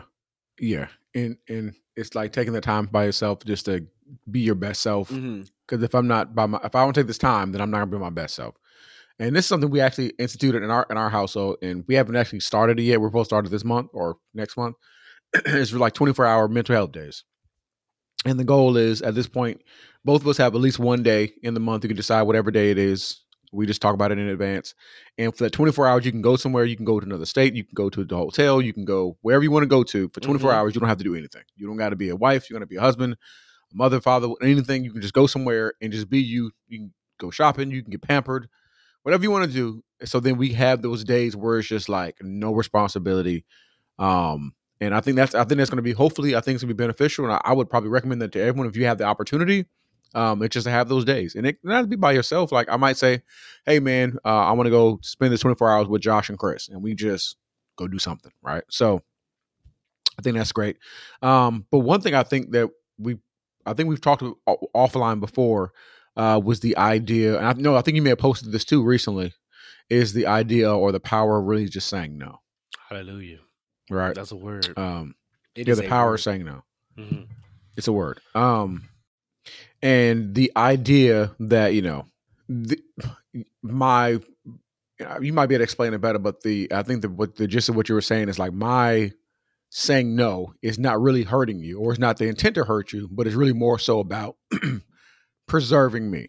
So my no is not necessarily for you or against you, but it's positive me because it's me saying no is what I need. Yes. And I think sometimes to evolve it, our no needs to come without explanation. Mm-hmm. It's just no. Mm-hmm. Now, is there context around that? Because, you know, with a spouse, and if you have a, you know, domestic partner or whatever mm. you want to call it, um, then sometimes there's, a, you know, you, you know, you're going mm. to, you know, talk about the ways or why you gave the no. But mm. in some regards, especially at work and with friends, with other people, it's just, hey, you coming to such and such party? No. Why not? Mm-hmm. I'm I'm not coming. And that's right. and that's it. Like, mm-hmm. I don't owe you anything. I'm not busy. Right. I ain't got nothing else on my calendar. I'm just I'm not, not coming. um, yeah. Like, you, hey, you want to go get drinks? No. Mm-hmm. You want to hang out after work? No. You want to go? I remember one time, one of my teams at a job would, hey, we're all going to lunch. You want to come? I said, no. They was like, why did you bring in lunch? I said, no. So you want to come to lunch with us? No. It was just, no. It was like three no's. I'm like, you're going to eventually stop talking to me. Right. Because the main reason I don't want to go to lunch with y'all. But it's, but I don't owe you that. I just, it's just a big no. Um, mm-hmm. But beyond that, I think the no is not to hurt anyone. Mm-hmm. Um, and here's here's where the therapeutic side is. Mm-hmm. Your feelings are valid. If my no right. hurts your feelings, like mm-hmm. your feelings are valid. But what's right. also valid is that honestly, that hurt feeling ain't got nothing to do with me. Because I right. want if I want rude, if I'm gonna be let's let's keep it a buck. right, if I right. want rude. Let's like talk about it in the context of relationship in terms of marriage, right? Mm-hmm. If Ash was like, hey babe, I want to go get pizza. Let's mm-hmm. go get pizza. And I'm like, no. And she's like, well, why not? Well, I don't want pizza. One. Because mm-hmm. pizza is country probably not one of my favorite dishes. Mm-hmm. Um, I don't want pizza and I just kind of want to chill out. Well, dang. You don't want to spend no time with us? Like, that's not what I'm saying. I'm saying I don't want pizza. Mm-hmm. And I'm also saying I don't want to go out. Right. What you've just heard was rejection and betrayal. Mm-hmm. And I, and I've and now I'm explaining to you that that's not that. So mm-hmm. your feelings are valid. Like, you can feel what you felt based on my response. Mm-hmm. But now that we're having a conversation in context, that has nothing to do with me anymore. Right. I gave you that no, and and choosing that, and that's a very small example, but mm-hmm. choosing that sometimes meaning not to get lost, and this is just not for your spouse, this could be in any situation, mm-hmm. not to get lost in what people try to make you feel, try to make you, try to, not to get caught up in what people try to make you responsible for based on what they feel. Mm-hmm. Because just because you feel disappointed, you feel sad, you feel rejected, mm-hmm. that's not what I'm doing. I'm right. me choosing you is not, me choosing me is not always the rejection of you. Mm-hmm. Rest in that word. Let me say it mm-hmm. again to the listening audience. Me choosing me mm-hmm. is not the rejection of you always, mm-hmm. right? right? It is just that me choosing me consequently means I'm not going to do or line up with whatever it is you're trying to do in this moment. That's it. That's it. Yeah. yeah. And, and I think sometimes, even within that, I think sometimes people don't understand, like, you choosing you may really be saving you. Yes. um, like it's it may hurt your feelings, but it's saving my life. Mm-hmm. If that makes any sense. Yeah, absolutely. Um, and I think some people don't understand, like, you know, sometimes people just need that that moment, that space, that opportunity, uh, really to save their own lives. You don't know what people are going through, right? You don't know what people are going through. And I I, I can be honest with myself, a little being transparent. I, I lie a lot. Like, in terms of how are you doing? I'm all right. I either I don't want mm. to talk like talking about it. You I don't one of them. Like, I'm good. I'm good because I don't. I just it's because sometimes I really don't, I don't have the capacity to articulate how I really feel. Um, or if I like start the conversation, right, then it's going to go into a deeper conversation, and it's like I don't have the capacity to really go into a deep conversation. So I would rather just I'm all right. Let me deal with me sometimes. Yeah. Um. So, but but then some of those moments, it's like, you know, sometimes choosing the opportunity just to just to deal with me is really just choosing me. I, I just, I would rather just, you know, not deal with that, because if I deal with that, then it's going to just make it worse. And then sometimes it's like, you want me to, I'm not saying this is my situation, but sometimes people are like, well, I want to talk about it, but but I don't have the capacity to talk about it. Mm-hmm. And then you feel away because I don't want to talk about it. And then your feelings are hurt. But right. not knowing that if I talk about it, then it may do more damage to me. And then, but all you want is an understanding. That makes any, makes any sense. Like, no, no, it makes a ton of sense. I've actually grown to the place, and thank God for my therapy journey, to where mm-hmm. I've been in those spaces where I didn't want to talk about it. And when they be like, hey, you know, let's just say you can tell something wrong. Hey, Josh, what's wrong? Well, you know, because I'm in the space where you ask me what's going on. I tell you, mm-hmm. I'm not that great. Right. And they feel like, well, what do you want to talk about? But like, and I actually don't want to talk about it. Right, right. And that's it. Mm-hmm. And then, and again, that some people are taken off by that honesty, but I'm just like, that doesn't mean I'm mad at you. I just, like mm-hmm. you said, I don't have the capacity. So right. instead of me rehashing or getting angry or being worse, I'm just letting you know up front. And and the reason I'm letting you know, because what I don't want you to do is in five minutes come to me and ask me, am I ready to talk? When I'm ready to talk, right. I'll be ready to talk. Right, I'll, I'll come to you and tell you when I'm ready. Exactly, because now that you know something's wrong, I've opened up the door for accountability and communication. But it does mm-hmm. not mean that to, even today, mm-hmm. I'm going to be ready for it, right? So I think, to that point, there's a great joy in being honest about mm-hmm. where we are, our level of contentment, but there's mm-hmm. even greater joy of being honest enough to say, and I also don't want your help right, right now. Right. Oh, that's good. Or that's your perspective. Like, you know what I'm saying? I really, I don't want your perspective right now. I don't. Mm-hmm. Or if I'm in therapy, like I had a therapy session today. So it could be one of those things was, I don't want to talk about it because I'm actually mm-hmm. saving this for mm-hmm. therapy. Like, you know what I'm saying? Like, you right. know what I'm saying? There's, there's so many things, right, that it that in so many ways that that can be handled. And I think um, it starts off with us being honest with ourselves and just saying where we are and how we're feeling and then how we want to be treated based on what we're feeling.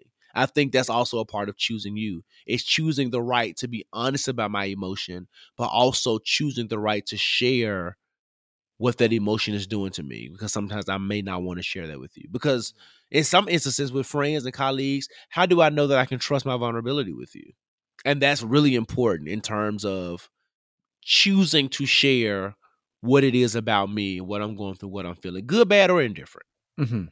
Yeah, and to to your point as far as being able to to to trust your level of vulnerability or transparency, and that's like really creating a safe space, and mm-hmm. that's like really, um, I think some people don't understand the importance. Even like I think people think that men are like so cold, yeah, that that we don't really care about speaking about our feelings. I, I care about I, I talk about my feelings. It's just I have to have the opportunity and the and the time, um, and sometimes I share my feelings with you all sometimes and stuff like that, uh. But I think sometimes it just takes the opportunity to be like, hey, do I trust you with my feelings? Yeah. And that's, that's, yeah. That's, yeah. I don't even have anything to add. Yes. Do I trust you with it? Right. So you be asking, do you want to talk about it? Do you want to talk about it? Do you want to talk about it? Like, and then I may trust you with some of my feelings, but I may not trust you with this area of my feelings.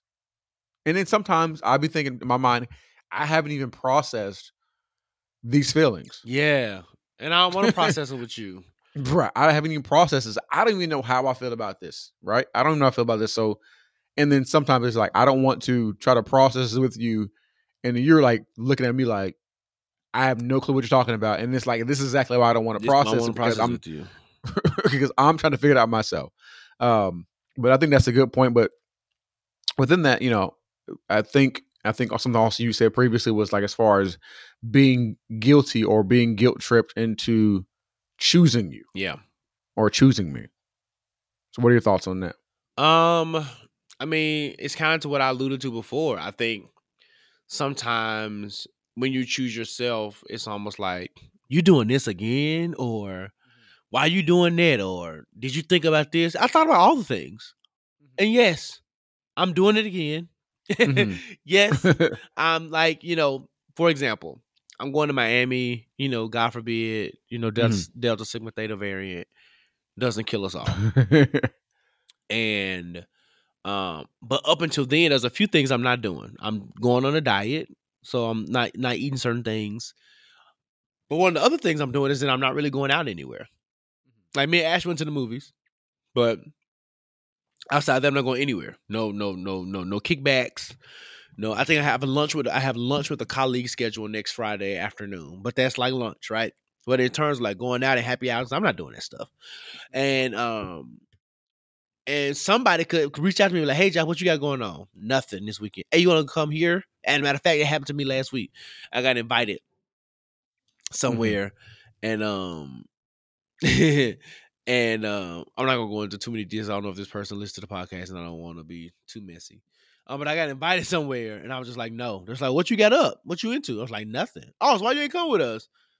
I just I don't want to go. Want to. Oh, so it's like that, huh? And like you can tell progressively. It's not like that, though. It's not like saying, no, it's not like that. And in the moment, I almost found myself explaining how, well, I'm going to Miami, and I'm really just chilling because I'm trying to save. Like, and it's not like, I mean, going out one weekend ain't going to break my pocket. Like, let, mm-hmm. let, let, let me flex a little bit on the podcast. I got the coin to go out whenever I want to go out and spend right. what I want to spend. Talk but, about it. But when I say I want to spend my money, I also know what it takes to have a really great trip. I also know that me and my wife are in the process of trying to buy a home. I also right. know that I have other responsibilities. So, you know what I'm saying? While I can, aff- I can afford to go out with you, I just don't want to spend frivolous money. Mm-hmm. I just don't. I don't. Right. I I. I don't. mm-hmm. And that's just what it is. And I've resolved in my mind that regardless, and it's only like one or two more weekends left of that. Like I might do something next weekend because that's me and Ash's mm-hmm. anniversary weekend. But outside of dinner with her and whatever we end up doing, I'm not doing anything. And that is my right. That is my choice. And I don't need mm-hmm. an explanation. So I think, so to that point, I think in many different ways, people will guilt you into that, like, oh, so it's like that, or dang, blah, blah, blah, blah. Like, no, it's not any of that. It's just mm-hmm. my choice today to say no, or my mm-hmm. choice to say, matter of fact, it's less about saying no and more about saying yes to me. Mm-hmm. And that's what, and if you take that as being butt hurt, then go be mm-hmm. butt hurt. As, right. as, as, as, as, you know, go lube it up. I don't know what to tell you, but what, what was not going to happen is mm-hmm. that I am going to be pushed into a corner to satisfy your needs when right. that doesn't fulfill me. And I hope that you're able to reciprocate that energy, not in a vindictive way, but right. to really be like, if I need, if, if I come to you with something, don't tell me yes for the sake of the yes. Now, mm-hmm. there are some things that I think we do for relationship. right? Mm-hmm. You my boy. You ask me to do something. I might not even feel that, but I would do it just because you my boy. Right. But then there will be moments where you my boy, and I'm still gonna be like, you know what? I can't. I don't. I can't. And I, I still can't do can. It. Right. And I love you. Can I mm-hmm. send you ten dollars to help you? Mm-hmm. But but right. I but I ain't like a friend asked me to move. Mm-mm. Hey man, I got I got my stuff in storage, and I told I said no. I said I'm not helping you move. It was yes. like, why not? I said because you're an adult and you don't have a lot of stuff. And most movers only charge between eighty to a hundred dollars an hour with a two hour minimum. You're just gonna take you. It's gonna take you less than two hours. Pay the two hundred dollars and be done. I'm not. I said, matter of fact, I'll give you. I'll give you fifty dollars. I'm not coming. I'm not picking up anything. And they right. was like, wow. I was just like, now you just missed your blessing because you ain't finna get fifty dollars. You know what I'm saying? But like, but you know right. what I'm saying? But that's just what it is. And I, and you're not any less my friend. That friend's one of my closest friends. I've known him for a very long time. But it's like, I don't, I don't, I hate moving. So oh, if yeah. you ever, I, don't, I don't even own stuff. Uh, exactly. So unless you my grandma, which I'll probably end up buying movers for her, like mm-hmm. it's gonna have to be some extreme circumstance yeah. where I'm gonna be like, mm-hmm. I'm gonna move stuff. So that's gonna always be a no. I'm gonna always choose me. I'm gonna mm-hmm. always choose right. me. But that's an right. example of saying like there are certain boundaries I think that we have that just are clear, and when they're not clear to other people, they want they they make it muddy. It's not muddy. It's not muddy at all. If you get past your emotions and whatever your feelings are about me, how you gonna be right. upset about what I decided to do? Right, right. And that's a great point. Like it's the fact of like you're upset because I decided to make a choice about me. Yes. You know what I'm saying? Uh, and within that, I guess we can wrap this conversation up. I guess I got a few things is, uh, one is, you know, we, uh, we got to guess kind of break this thing down. It's like, well, what are some thoughts or some ways you think that we can proactively choose us? Ooh.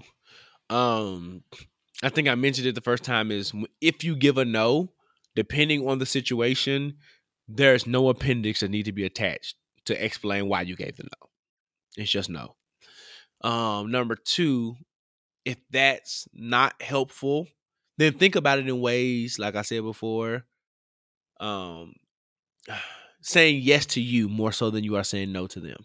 I think that if you have that perspective, it can help you change the way you feel guilty. The other thing that I would do, and I'm going to shoot it back to you, is to be intentional with the time that you have for choosing yourself. So if that means, you know, on this podcast, we talk every week about self-care and hold each other accountable mm-hmm. to that. Mm-hmm. And, you know, last week I jokingly said, and Bryan said, I'm going to go get a manicure. I said, brother, you've been saying that for three weeks, you know, but that's, but you know, but that's true. Like, all right, cool. Mm-hmm. Let me put some intentional time to just do mm-hmm. this. Mm-hmm. You know, I'm going to do it. Whether that's go to the gym, whether that's get a manicure, whether that's get a pedicure, mm-hmm. hell, whether it's just walking around the mall. I don't know what it mm-hmm. is, but right. um, take the time to just do that, mm-hmm. whatever it is, and be intentional. Even if you have to go as far as scheduling it. Mm-hmm. Uh, me and Ash used to be really good pre-pandemic when we were going out, mm-hmm. sending each other a calendar invite. Mm-hmm. And just be like, hey, I'm going out with my girls. And not so much because she asked for permission, just so I can remember. So that I right. now don't go mm-hmm. scare someone with my guys. Right. You know what I'm saying? So like, she'll do that to yourself and be mm-hmm. like, block it off. Or even send it to your wife. Be like, hey, or your partner, or even your friends. Give them access to your calendar. Be like, I'm not available between one and five. I'm just not. Right. You know, mm-hmm. so be intentional about your time and whatever you do with it, um, do it. But just mm-hmm. be be intentional. So learn to say no. Say yes to yourself and be intentional with your time. Yeah. Uh, I would add to that is to figure out what you like. Yeah, that's good. um, I think sometimes we talk about relationships and losing ourselves in relationships. Really finding out what is it that you like? What is it that you like to do? What brings you peace? What brings you joy?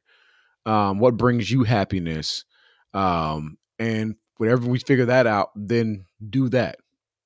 Find time, like you said, I'm adding to what you said, intentionally find out what brings you joy. You don't have to bring anybody else joy or anybody else peace yeah. or anything like that, mm-hmm. but find the thing that, that, you know, and you may, it may take some time for you to just sit down and be like, who am I? What do I like? Right. And I can even say this, you know, and I don't know, both of them relationships, any type of relationships. I've been married eleven years, been in a relationship fifteen years. Sometimes I forget, like, what is it that I personally like? Mm. Right. Because you kind of blend in sometimes with, you know, Uh, so I'm like, what is it that I like? Let me go find the thing that I like, and then then just do that and I'll be intentional with that. And then the last question, I probably would want to break it down uh, in terms of is how do we navigate, you know, really the expectations that are actually placed on us from other people yeah. uh, regarding uh, the thriving in yourself, right? Yes. And you said you're asking me how do we manage it? Yes. How do you navigate the expectations that are placed on you from somebody else? You remove the expectation. Mm. And I know that's easier said than done, but you do. Mm. And sometimes that requires, it's almost like the best way to think about it is at work. Mm-hmm. So I've started this new job. Shout out to me and this new job. Shout um, out to you. So I started a job where I am, I have to, I am in the, I have the responsibility of defining my job. Mm-hmm. Many people, and I've been in plenty of positions, right, Bryan? You know, you get into a role, They they know what it is. You get trained mm-hmm. a certain way. You right. may figure out the ways in which you do it better um, mm-hmm. or quicker or whatever the word, more efficient. But essentially, you know what the role is. You know what you're going to do. Mm-hmm. I am stepping into a role where there's a brand new program that is not even created. They're waiting on me to create it and to mm-hmm. find it. Now, part of this program deals with diversity, equity, and inclusion and Black folk. Without going into a whole lot of detail, everybody know diversity, equity, inclusion is the big buzzword. Got a lot of money behind it. All mm-hmm. that kind of stuff.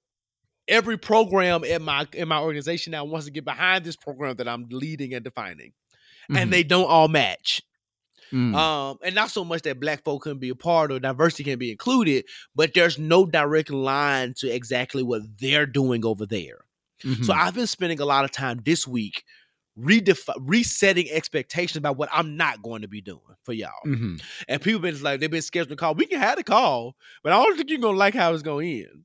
Mm-hmm. Um, and I've been used, I've used, I used the word white gaze ten times today in telling people that I think they've, they're in a white gaze and you're not saying the word realistically. That's, just, that's a side note. That's just brought me so much joy. Um, but no, I spent a lot of that time removing the expectation of me being this role, this position, being like this super role, and you attaching yourself to it because you understand the benefits that it can have. And I think the same can be said to our personal lives. We have to sometimes spend the time removing the expectation of what you want or what somebody else wants us to be and literally live out with just who we are. Yeah, and yeah. that can be parents, uh, especially in a church context. Man, mm-hmm. everybody see what they think you called to be. You're going to be a pastor. No, I'm not. Right. And maybe just not today or tomorrow, mm-hmm. right? Or mm-hmm. you need to lead this ministry. You young, you know, we do this all the time in culture, right? You young, you lead the youth. I don't even like kids. Right. Like, what? Right. And Bryan, you and I know a bunch of U I P W W presidents, as we call them, who mm-hmm. don't got, who are the least relevant non-relatable right. people in the world, but because mm-hmm. they had an expectation placed on them because mm-hmm. of some stupid trajectory or right. some, you know, meaningless association by age, they're put in a space mm-hmm. that doesn't even fit them. And I right. think in a relationship context, we can be put in a space to be something that does not fit us. I may mm-hmm. not naturally be, while I might, as a man, let's take that point that you made before too. Mm-hmm. And I'm sorry if I'm rambling. Um, you're, no, you're good. It's good. It's good. Um, let's use the example about being the head of household. What if I'm not good with money? Right. You know what I'm saying? Like mm-hmm. the bills, you might come in and join, and the, and the lights be off, and it ain't because we ain't got it. I just forgot to pay it. You know what I'm right. saying? Like so, you know, so removing yourself from whatever the expectation that other people had. That's why I was like, that's why I told y'all, y'all, you, you need you, you need real therapy. We were talking mm-hmm. about relationship context, right? Right. Um. Even in your friendships, like, I think a lot of my friends depend on me to be the blunt one. I'm going to come to Josh and I want a straight answer. But sometimes you really can come to me when you want empathy. Because at my core, I am a softie. At my core, you got to you gotta, uh-huh. you gotta peel, I'm an onion. The onion. You got to get there. But at my core, you know, and sometimes I remove myself from responsibility of being the blunt friend. Because one, mm-hmm. I'm not going to keep telling you the same opinion that I gave you five years ago. Right. Two, I don't feel I don't feel like being your teacher, your guide, your parent, your mm. mentor. And sometimes mm. being the blunt friend is wearing all those hats, right? It's like right. they know Josh gonna say it, so let's just come to him like, no, I ain't got nothing to say, actually. Right. I'm removing myself from that expectation. I'm still gonna be right. Josh, but I'm like, no. Um, so I think sometimes we have to, I think people, while our personalities and who we are it's very true to our lived experience. I think sometimes our lived experience is kind of nuanced through other people's perspectives. Right, and it's right. navigating that nuance and eliminating those expectations based on mm-hmm. your own perspective and your yeah, own yeah. truth about who you are. That's how you mitigate it. Right. And there's no other person that can do it but you. Mm-hmm. No other person. Yeah, that's good. And, and that was great. I would actually add one more thing to that is the fact of in is being honest with yourself, uh, and because you you know what you can and can't do. Yes, like you know what you have the capacity to do, what you can't do, and really starting to be honest and being like, I can't do that. Mm-hmm. Like I, I really can't. Like I try to do it. I want to do it. I want to be this for you. I want to be that for you. But what if you even don't want to? Yeah, that, that's good too. Like you don't you don't want to. um, sometimes you don't want to be that for somebody. Like you know. Uh, and that's that's a good, good way to be honest. And but I think sometimes we like we're honest with ourselves to say like it's okay to not be that or want to be that mm-hmm. or desire to be that. So I think that's the main thing: is be honest with yourself, be honest with others. That if you don't want to do it or you can't do it, just be honest and be like, it is what it is. And I think defi- redefining those relationships that even they may have been in for a long time, you can be like, It's time. It's time. It's time to redefine those things. And and if they're real friends, if they love you, they really care about you, um, they'll be okay with that. Yes. And if they don't, then... Confronting said, I just want to be happy. Right. But if I keep on doing the things that keep on bringing me pain, there's mm. no one else I can blame. If mm. I'm not happy, wasted time, but now I can see the biggest enemy is me. So I'm mm. not happy. Cry yourself to sleep. Shout and raise your hands. It won't change a thing, child, until you understand. Now y'all talk, y'all talk about my mans, but that is a pen. That is a word. So if you wrap up with wrap up with that, if you are not happy, as hard mm-hmm. as this may sound, it is your fault. Right. In the grand scheme of things, it is mm. not saying that there won't be situations and events and people that will contribute to your unhappiness. Mm-hmm. But once you get past the grief or the anger of whatever that is, it mm-hmm. is now up to us to do the proactive work. To your point, Bryan, the question that you asked, to do the proactive work of mm-hmm. making sure our happiness and our peace is intact. So feel the emotion, mm-hmm. be angry, be upset, be disappointed, and then be, then begin to move into ways where you can navigate beyond that and be control in control of your happiness. Mm-hmm. I think that's the ultimate part of choosing yourself. It's great. That's a that's a great way to end this conversation. Yay! This was good. So that's been the living room. So now, I, it, for those that you know, that was this has been probably a whole living room of Black man self care. Yes. Um. So we don't need to go any further into that. So at this point, I think we um. What what's next? P O Box. Oh, okay. Bryan, did Rodney Jenkins come? Since we're skipping Black man, since we had a whole Black man self care living room, we had a whole Black man self care. Uh, let's see here. We do have something in the P O box. All right, let's get to it. Let's do it. Oh yes, wait a minute, Mister Boseman. Wait, hey, hey, hey, Mister Boseman. What's going on, good people? We are back, and that was a um, I won't say lengthy, but a good release mm-hmm. of information, release. and just you know, get some stuff off your chest, and you know, think about right. loving on us, on We're yourself. Helping somebody. You've been helping ourselves. Listen, listen. They, they, we, so we preach. What they said, you, the message is for you first.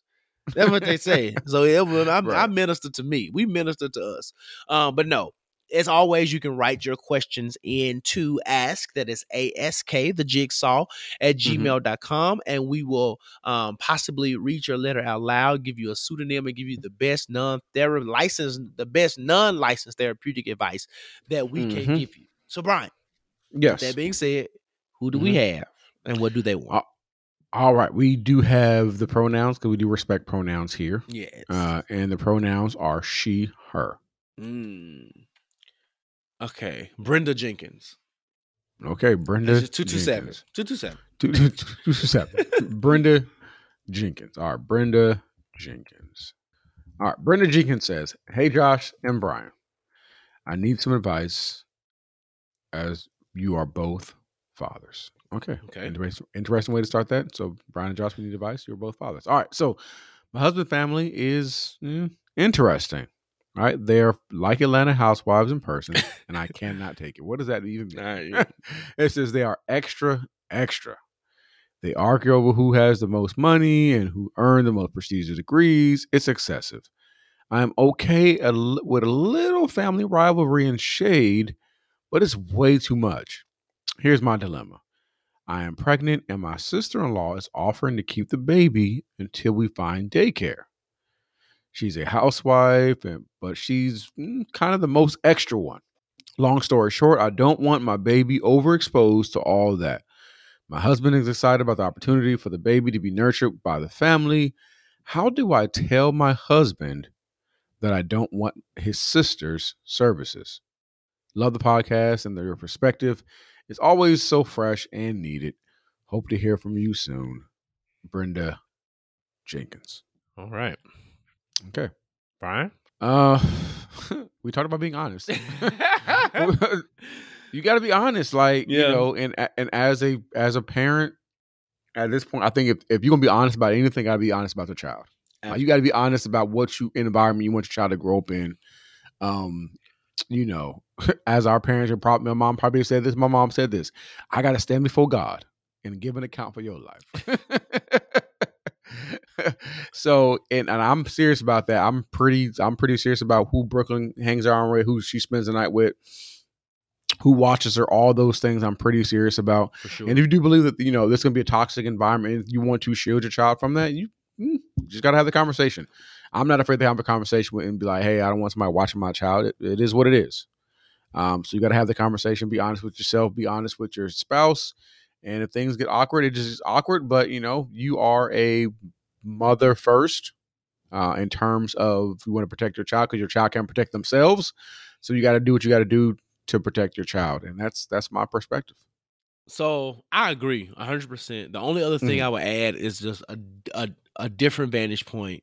You mm. said in there that she's willing to watch the baby until you find daycare. So it sounds like, I don't know if y'all moving mm-hmm. or whatever it is, but it sounds like it won't be long. And I don't mm. know how much her extraness is going to influence a six-week-old. Mm. Right. Let's just say you do the traditional mm. out for, you know, six weeks and go right back to work. Right. Mm. Now, like, to what Bryan's point, Bryan's daughter's almost two. Mm-hmm. So at this age, she's very impressionable. She repeating very. stuff. She does. You know, she do all that kind of stuff. So I can definitely see that. But if you're talking about from earlier six weeks up until maybe like even eight or nine months, I don't know what I don't know what impact your mm-hmm. sister's law's action is, is going to have. Now, if you're looking mm-hmm. for some type of short-term solution in terms of up until like two or three years old, because I know parents mm-hmm. will do that too, which is right. fine, um, then we're having a different conversation. But if you are literally mm-hmm. talking based on what you, I don't know how long it is, based on what you described, until we find daycare, if you're talking mm-hmm. about those first six weeks or maybe that first few months, then you might be okay. Right, because they're not, they're just laying there. They just laying there asleep. Pooping, you know what I'm saying? So it's a different thing. You didn't say your sister-in-law was irresponsible. Mm-hmm. You said it's the extraness of it all. Mm. So even if she is buying your baby a new outfit every day, your baby has no concept of what they put, what's getting put on their body. You know what I'm saying? Like, right. none of that is gonna matter until they look at a picture a lot later in life. Like, ooh, I had on a Burberry onesie. Like, none of that's gonna matter today. Mm-hmm. Um, so I think. Definitely take Bryan's advice, have that conversation, but be mm-hmm. prepared if your husband pushes back to kind of hear him out if if the situation is really temporary. Because if that's mm-hmm. the case, save that money, girl. Because daycare, right. if you're a first-time parent, let me tell you, daycare is a thing. Mm-hmm. It is a second mortgage. Okay? It, it is. is a second it mortgage. Is. And that's it's on top lot. of, like, you got to buy diapers for home and diapers for the daycare. Like, milk at home and milk at daycare. Like, it's, you're doubling almost everything. You got to mm-hmm. pack clothes for them because they might mess up. Like, it's it's a like not, not just paying for daycare, but preparing them for it. It's like it's a it is a whole thing. So definitely enjoy whatever little reprieve that you can have temporarily. But if it's something that y'all thinking about as a, I'm gonna call it midterm, meaning like mm-hmm. you're talking about the next two to three years, then yes, that's different. Because if you're sister lost the extra, you know, to the point I made about Bryan's daughter, she may come home saying all kind of stuff, doing all, all kind of stuff, of stuff. Right? And, you know, and you just don't want that. You talking about like the few, few, the first few months of life, girl, save that money. But whatever whatever you do, have the conversation, Brenda. And um, that's that's the first thing. Be honest, have the conversation, and don't talk down about his. That still is you're his yeah. wife, but that is his sister. And I'm not right. saying he's going to defend her over you. I'm just saying that can be sensitive. So right. just make sure you navigate that well. Agreed. Tis all. Yep. All right. So that's the, the P O box again. Like Josh said, send us some stuff. We want to hear from you, and we'll give you the best unlicensed uh, information. Uh, so I guess we're going to the Reddit conversation. Let's get some stuff off our chest. Ron, let me talk. Let me talk. All right, Reddit conversation. This is where we get some stuff off our chest because people be doing the things that we need to kind of read them and drag them for. Uh, Josh, did you want to go first or did you want me to go first? Super quick. I say every week is going to be quick, but this is super quick. Busta Rhymes. Mm-hmm. Was that a okay. concert? Got up there, basically said, F COVID, F your mask, F your mandates. Who is going to tell us that we don't have the right to breathe? Busta. Never thought I'd be in a position where I would need to drag you. But let me keep this real quick. That was dumb. You're idiotic. And I don't know what you were thinking. If you are an anti-masker and an anti-vaxxer, that is your business. But do not get out here with your platform being so irresponsible to tell people that it is unconstitutional for people, for the government to say you need to have on a mask. Are you mm. freaking kidding me? The mask is saving people. We should, probably should have been wearing masks in twenty eighteen because people are disgusting. Um, that's one thing that COVID has revealed. People are nasty. Like, you know right. how many people who didn't wash their hands after they pissed before COVID, mm-hmm. and now mm-hmm. you got a whole respiratory disease that can be transferred through touching, and people still ain't taking care of themselves in terms of hygiene. Mm-hmm. All these white people right. coming out every week talking about that they don't shower and don't wash themselves. Mm-hmm. Oh, you know, mm-hmm. like, come on, man. Like, so we have to, people with platforms. Me and Bryan right. have said this so many times. If you don't have anything smart to say, then shut mm-hmm. up. And that yes. was one of those moments. Like, the baby did something. Shut up. Busta. Mm-hmm. Shut up. Like, mm-hmm. that was unnes- Like, that was unnecessary. Like, what did you get? What what clout were you chasing to say that? Right. Like, he just mad because he can't talk. Right. You're a legend in your own right. You know what I'm saying? Mm-hmm. Like, and, and and let's keep it one hundred a book. You know, you mad that you can't tour. I'm right about that point. But who really calling you to tour? Let's start there. Because you really ain't got nothing that's worth, like, touring for right now, unless you did some reunion tour. But ain't nobody really checking for no new Busta. So, like, pipe down, pipe right. down, and stop being irresponsible with your platform. Tis yep. all. As Chris Brown will say, finish your set, say thank you, good night, good night, exit stage. That's it. That's all you got to do. I'm um, do mine real quick too. Uh, it doesn't, you know, ever shock me when somebody uh, from a certain party Uh, says something completely stupid. Oh, so Lord. Lieutenant Governor Dan Patrick from what state do you think? Texas. Um, he actually wants to, or he actually don't he got COVID? T- I don't know. He probably has COVID, but he went on live television. I'm almost television, positive he does. Keep going. I'm going to research it. Went on live television and basically blamed black people for the uh, surge in COVID nineteen. He said that it's black folks that are being unvaccinated are the ones who are the reason for uh for the surge in COVID nineteen. He said it's the Democrats' fault for not being able to. He said, black people, y'all vote for the Democrats, or black Democrats, black people vote for y'all. So y'all should be the ones, y'all responsible for getting black people vaccinated. You did say Greg Abbott, right? I said, no, Greg Abbott is the, is the governor. Okay. I'm going to say, I noticed the that the, the governor does have COVID. Yo, he had COVID. The lieutenant governor. The lieutenant, lieutenant governor, governor, Dan Patrick. Oh, okay. Yeah. They, it's just, Texas, I feel sorry for you. Y'all got idiots uh, over there. Um, but that fool said, you know, it's it's black people's fault that why COVID is what it is. You want to blame black people for everything. Black people are this, black people are that. Um, I want you to say something on the street to somebody black. That's what I want. That's what I, people that get on national television and blame black people for stuff, y'all be so, so tough. Ain't it? Which, so ain't tough. It South Dallas that's real black?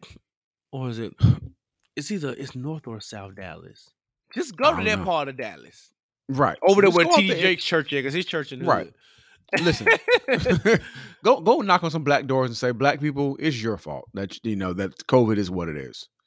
Not the fact that black people just have, you know, a, not all black people, but, you know, we have a healthy understanding and healthy fear of, you know, the, the medical system who, you know, did experiments on black people previously, or the fact that, you know, y'all always doing things to us, you know, I don't really care about black people to begin with. Um, So that's my thing.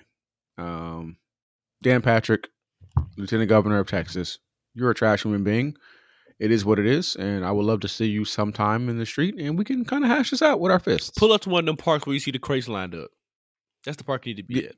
Yeah, go to, go to the, yeah, go there. How about you, how about you? How about you take it upon yourself to go to the black neighborhoods by yourself and tell black people that they're that they're terrible for not being vaccinated? Come, Let's see what happens. Come to Atlanta and go to Old National. It's a great place.